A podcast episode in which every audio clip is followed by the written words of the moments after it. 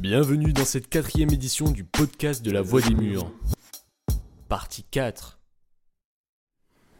Bonjour Madame Fourneron, je m'appelle Christian et je vais aborder avec vous les derniers thèmes de notre débat. Il s'agit des liens entre les sports et la santé. On a vu jusqu'à présent comme les médecins peuvent contribuer à des opérations de contrôle dans la justice, dans la population et dans le sport. En effet, vous êtes l'auteur d'un amendement adopté et inclus dans la loi santé de 2015 et qui figure aujourd'hui dans le Code de la santé publique, euh, un article sur les prescriptions d'activité physique. Cette question nous permet d'aborder avec vous également les questions de la place des médecins alternatifs dans la société. Euh, mon première question, ma première question, si l'on supposait que le sport s'agit un bien sur la santé, comme vous l'avez dit, pensez-vous qu'il soit permis et possible de mettre en place 30, minutes d'activité obligatoire par jour dans les parcours scolaires? Alors effectivement, hein, euh, on dit Christian, sport santé. Aujourd'hui, euh, on est euh, devant un, tsunami de la sédentarité. On est un pays où on est de plus en plus, de plus en plus sédentaire. On a 95% des adultes dans notre pays qui font pas 30 minutes d'activité physique par jour.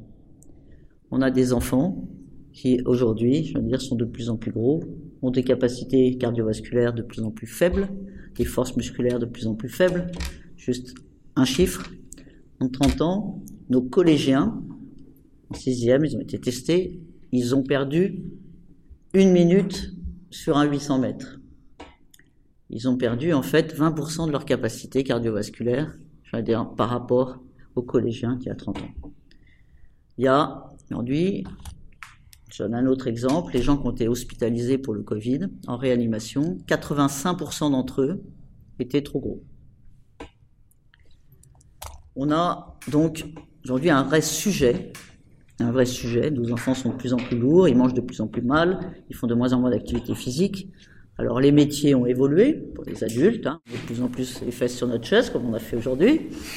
Regardez nos écrans, euh, voilà. On a aujourd'hui, euh, il y avait des métiers beaucoup plus physiques il y a quelques années, mais ils ont diminué. Et de la même façon, les enfants sont, les collégiens, ils sont 30 heures par semaine assis de, au collège. Donc on a une augmentation de tous ces temps de sédentarité et on a une diminution de l'activité physique tous les jours. Ça entraîne des maladies chroniques qui explosent. Parce que la durée de vie en France, elle n'augmente plus. C'est fini. Par contre, la durée de vie en bonne santé, elle est très faible. Elle est à 64 ans. Elle est à 64 ans, ce qui est très faible. C'est-à-dire que Certes, on vit jusqu'à 79 et 84 selon qu'on est un homme ou une femme, mais à 64 ans, on commence en moyenne à avoir des maladies chroniques. Ces maladies chroniques, elles sont liées, pour une grande partie d'entre elles, à trop de sédentarité, trop de tension, le cœur, le machin, etc., le diabète, toutes ces maladies. Donc, on a aujourd'hui un vrai, un sujet qui est absolument essentiel d'essayer qu'il y ait de l'activité physique tous les jours. Et je dis bien tous les jours, parce que, je donne un petit clin d'œil, il faut à la fois augmenter l'activité physique tous les jours et diminuer les temps de sédentarité. Et quelquefois, les gens me répondent, ah oui, mais je marche deux heures le dimanche. Je dis, ah ouais, et vous vous lavez les dents sept fois le dimanche et vous vous dites que vous vous êtes suffisamment lavé les dents. Ben non, c'est tous les jours qu'on se lave les dents. Et ben l'activité physique, c'est pareil. C'est pas parce que vous en faites deux heures le dimanche que vous en faites. Il faut en faire un peu tous les jours. Donc c'est indispensable. Et donc c'est pour ça. Et tout ce qui commence par l'éducation est essentiel. C'est évidemment euh, l'espérance de vie et la génération future, c'est essentiel. Et donc les 30 minutes d'activité physique viennent d'être décidées. Il y a un bon dopant, c'est Paris 2024, donc on essaie de pousser un peu quand même. Et donc, il y a 30 minutes d'activité physique tous les jours en primaire, dans les écoles primaires, qui vient d'être décidée et qui sera normalement mise en place à la rentrée prochaine. Plus deux heures de plus d'activité physique, le cours de PS, au collège. Donc, il faut commencer à l'école, mais il faut que ça soit partout.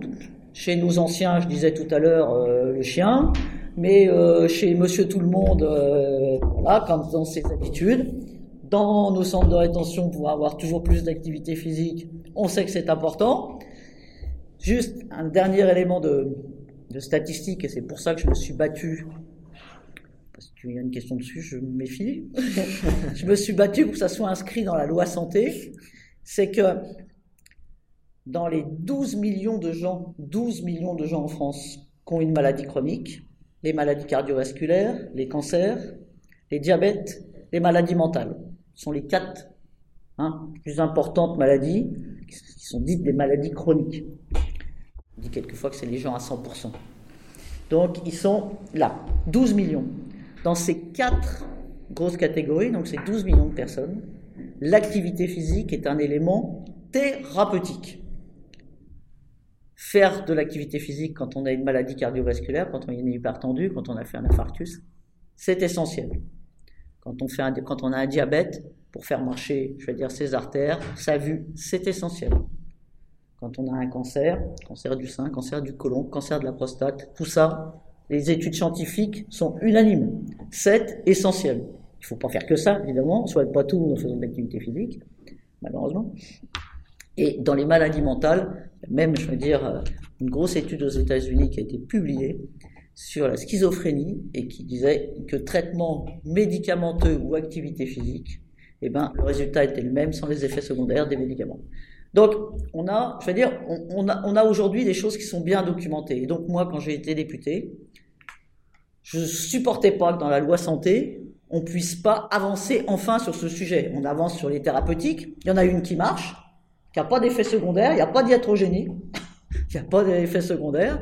Donc, il fallait l'inscrire dans la loi. Et donc, on a inscrit dans la loi que pour toutes ces pathologies chroniques, tous ces malades, eh ben, on pouvait, le médecin pouvait prescrire, faire une ordonnance d'activité physique.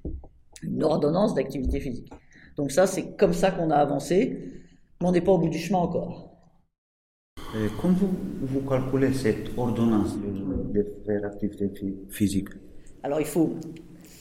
Très bonne question. Pourquoi? Parce que les médecins, on a appris à bien soigner les malades, mais alors jamais la place de l'activité physique. Hein. Et puis les patients, quand ils viennent voir les médecins, si on leur donne pas un médicament, même le doliprane, si on leur donne pas un médicament, ils considèrent que le médecin est mauvais. Hein mais un médecin, il faut que ça donne du médoc. Et donc, quand un médecin, donc il a à la fois former les médecins, et c'est pas une mince affaire, on est dessus, mais c'est pas une mince affaire, former les médecins à prescrire de l'activité physique, et puis former notre société là, à dire que l'activité physique, ça peut être un vrai médicament. Et ça, c'est un peu de la culture. C'est un peu de la culture de se dire que, bah oui, oui, oui, euh, il, faut, il faut effectivement c'est-à-dire que l'activité physique soit dans le quotidien des gens le plus possible avec ce qu'il a, que ça soit euh, un chien, que ça soit euh, descendre, malheureusement pas pour vous, d'une station de métro une fois en avance, ça soit aller chercher le pain à pied, que ça soit, etc., que ça soit les cours supplémentaires, ça serait bien, et, et ben voilà. Et c'est une bataille parce que c'est une bataille culturelle. Voilà. voilà, voilà. Vous savez qu'il y a des médecins, ils prescrivent le jeûne avec de l'eau. Vous voyez, moi en 2011, 2012, donc j'ai essayé, je me suis instruit ce truc, j'ai découvert deux types de jeûnes qui avaient eu passé.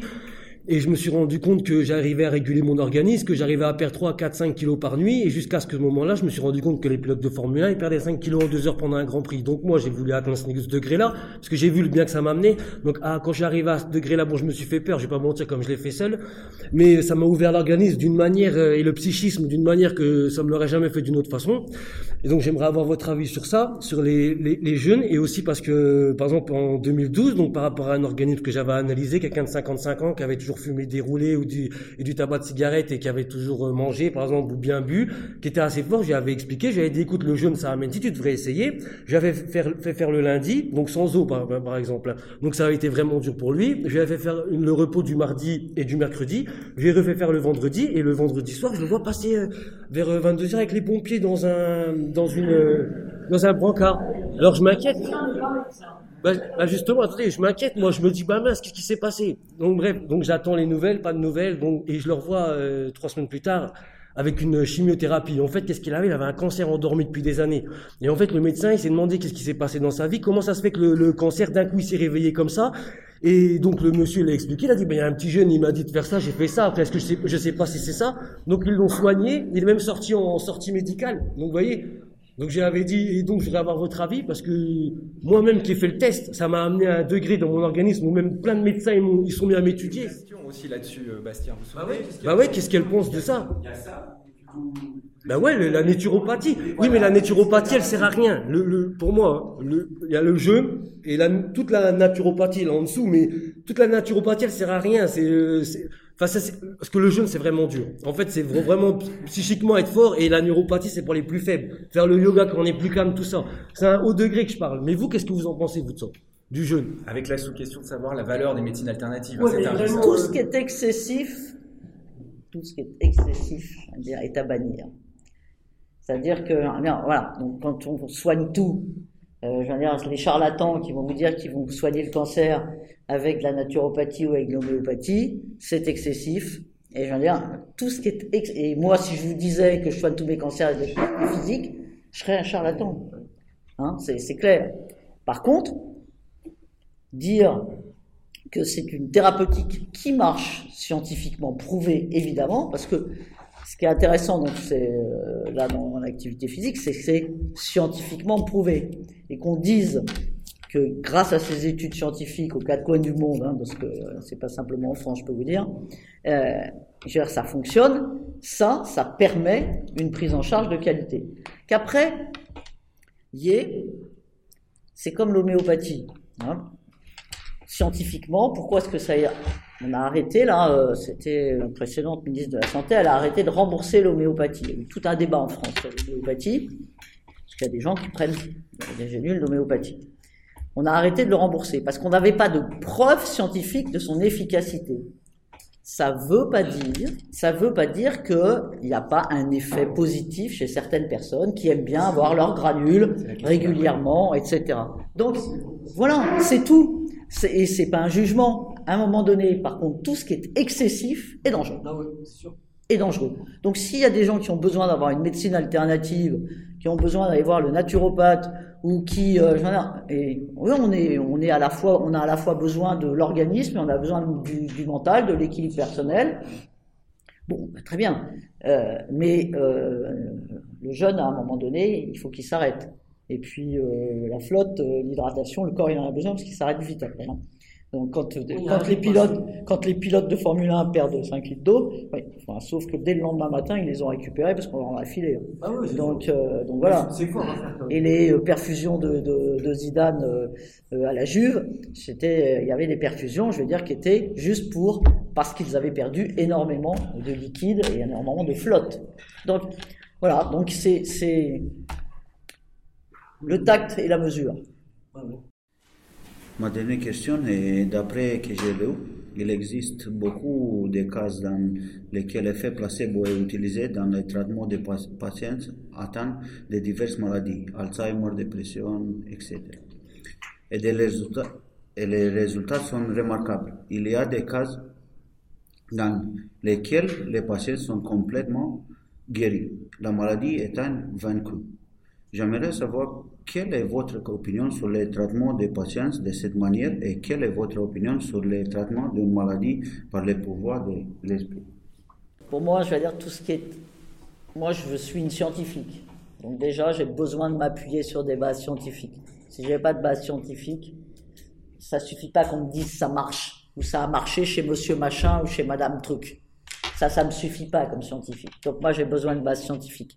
Après, qu'il y ait besoin dans les parcours de soins des gens de parfois trouver euh, je veux dire, un traitement qui ne soit pas médicamenteux, une médecine alternative et tout, par rapport à leur morale du moment, par rapport à leurs attentes du moment, par rapport au soutien dont ils ont besoin pour continuer la chimiothérapie, eh ben, je trouve que c'est très bien. Mais voilà, c'est dire c'est une place, c'est une place dans le parcours, dans le parcours de soins euh, pour les uns et pour les autres. Mais je suis d'abord une scientifique et j'aime bien, j'aime bien voir progresser la recherche médicale. J'aime bien quand je vois des gamins euh, qui bénéficient aujourd'hui euh, d'amélioration de leur pathologie euh, musculaire grâce au, au laboratoire du Téléthon. Tout, ça, tout ça, ça me va bien. Quoi.